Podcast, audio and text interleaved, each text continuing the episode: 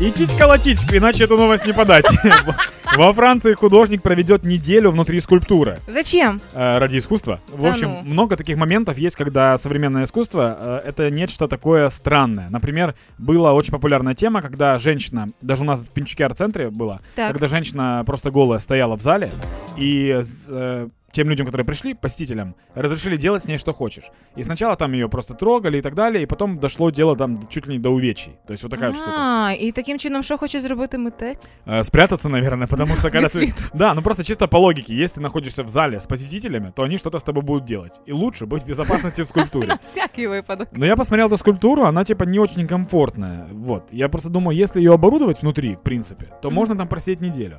Но я тебе скажу так, я медитирую каждое утро. Так. По 10 буквально минут. Ага. И у меня затекает нога так, что я испытываю невероятную, ты знаешь, покалывание, боль эту Да-да-да. адскую просто после медитации. Поэтому я не знаю, какую неделю там проведет. Ну я би пішла, е, я би пішла на подібний експеримент при умові, що якби це була скульптура людини, яка лежить на ліжку, я би лягла, і от заради е, мистецтва до мозолів на спині і бачках я би була готова полежати. Я думаю, что этого художника могут понять все люди, которые в Киеве снимают смарт-квартиру вот эти по по 18 метров, потому что они по факту проводят полжизни в скульптуре. Заради мистецтва і дешевої квартири. Хэппи ранку!